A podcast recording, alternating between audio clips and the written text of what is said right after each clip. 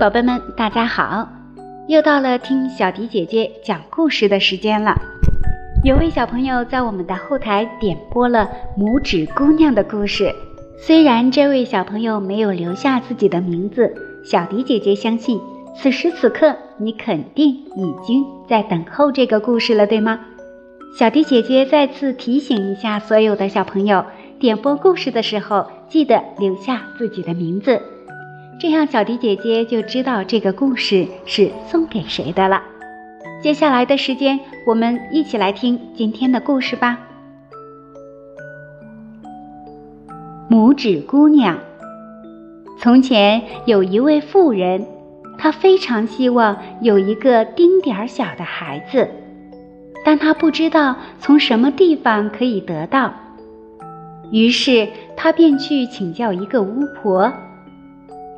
你能告诉我什么地方可以得到个小小的孩子吗？嗨，这很容易。巫婆说：“你把这粒大麦拿去吧，把它埋在花盆里，不久就可以实现自己的愿望了。”谢谢您。妇人告别了巫婆，便种下了那粒大麦。没几天，一朵很美丽的大红花便长了出来。它很像一朵郁金香，但它的花瓣紧紧地包在一起，是一个大花苞。妇人摘下花苞，放在嘴唇上亲吻着，说：“这花儿真美。”突然，啪的一声，花苞开放了。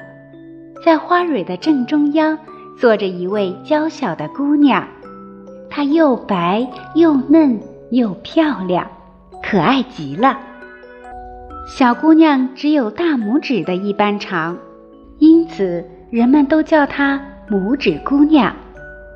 妇人用一个亮得发光的核桃壳给她当摇篮，垫子是蓝色的紫罗兰的花瓣。被子是红色的玫瑰花瓣。夫人把一只盘子放在桌子上，盘子的水面上飘着一片郁金香的花瓣。拇指姑娘坐在花瓣上，用一根白马尾当桨，边唱歌边划船，从盘子这一边划到另一边。一天夜里，拇指姑娘正在她漂亮的小床上睡觉。一只老癞蛤蟆从窗子里跳进来，嘿嘿，这姑娘真漂亮，给我儿子做媳妇倒是挺合适。老癞蛤蟆说。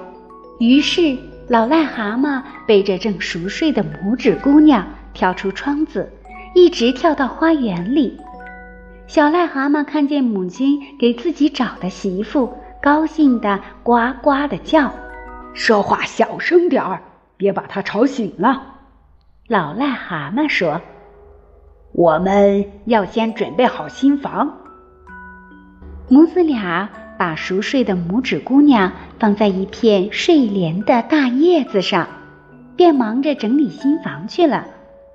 天亮了，拇指姑娘醒来，当她发现自己飘在水中间时，不禁伤心地哭了起来。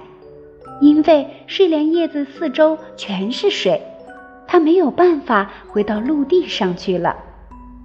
老癞蛤蟆带着小癞蛤蟆来了，他说：“别哭了，这是我的儿子。他虽然丑点儿，可他唱歌唱得好听嘞。”小癞蛤蟆连忙唱着：“呱呱。”拇指姑娘不喜欢这么丑的小癞蛤蟆做自己的丈夫，不禁大哭起来。我不愿意嫁给他。拇指姑娘的话被水里的小鱼儿听见了，鱼儿很为她抱不平。哼，这么漂亮的一个姑娘，怎么能嫁给小癞蛤蟆呢？是呀，那老癞蛤蟆真缺德。我们得想办法阻止它。鱼儿们咬断莲叶梗，把睡莲叶推到老癞蛤蟆找不到的地方去了。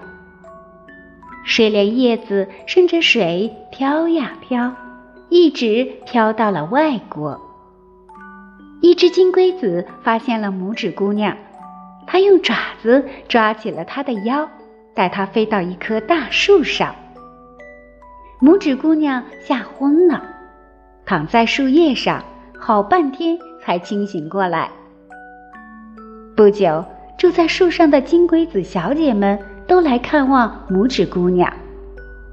她们拿出花里的蜜糖给她吃。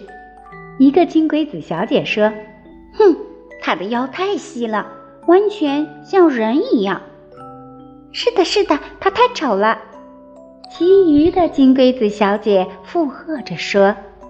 金龟子小姐把拇指姑娘放在一朵雏菊上。再也不理会它了。可怜的拇指姑娘只得在森林里流浪，饿了吃一点花蜜，渴了喝几口露水。冬天到了，拇指姑娘又冷又饿，她冻得发抖，只得把自己裹在一片干枯的树叶里。它实在饿得受不住了，这才走进一只田鼠的洞里。想要找一点吃的东西，老田鼠摇摇胡子说：“唉，你真是个可怜的小人儿，到我温暖的房子里来吧，和我一起吃点东西。不过，你每天得给我打扫房间，还得给我讲故事。”拇指姑娘给老田鼠干活讲故事。日子过得很快乐。不久，老田鼠的客人来了，它是一只穿黑袍子的鼹鼠。拇指姑娘给鼹鼠做了丰盛的午餐，又给它唱：“金龟子呀，快飞走吧。”他的声音是那么动听，鼹鼠不禁爱上他了。不过，他没有表示出来，因为。他是个既有钱又有学问的绅士。老田鼠看出了鼹鼠的心事，说：“往后你就经常来吧，慢慢的他就会喜欢你的。”于是鼹鼠就在地下打了个洞，把两家连接起来了。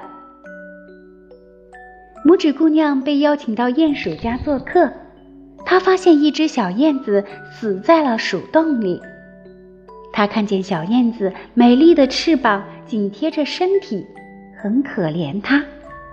唉，它不能飞，也不会叫，真惨。夜里，拇指姑娘想起那只可怜的小燕子，怎么也睡不着。她悄悄来到小燕子身边，她把找到的一些棉花裹在小燕子身上。希望它能得到一些温暖。过了一会儿，小燕子轻轻动了一下，啊，原来它是被冻僵了。于是，拇指姑娘毫不迟疑地把身体附在小燕子身上，用自己的体温温暖着它。小燕子果然恢复了知觉。从此，拇指姑娘每天夜里都来看小燕子。